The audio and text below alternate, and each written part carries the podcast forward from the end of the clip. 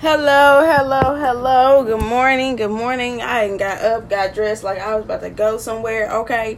Um, like really got up, wake woke up before it's even time for me to wake up. Jesus woke me up and walking authority word is on YouTube. Go check it out. Um, it's for a word for you to, for you to walk in authority in the name of Jesus. God will give that to you for your purpose. Let him continue to love you and guide you in the name of Jesus.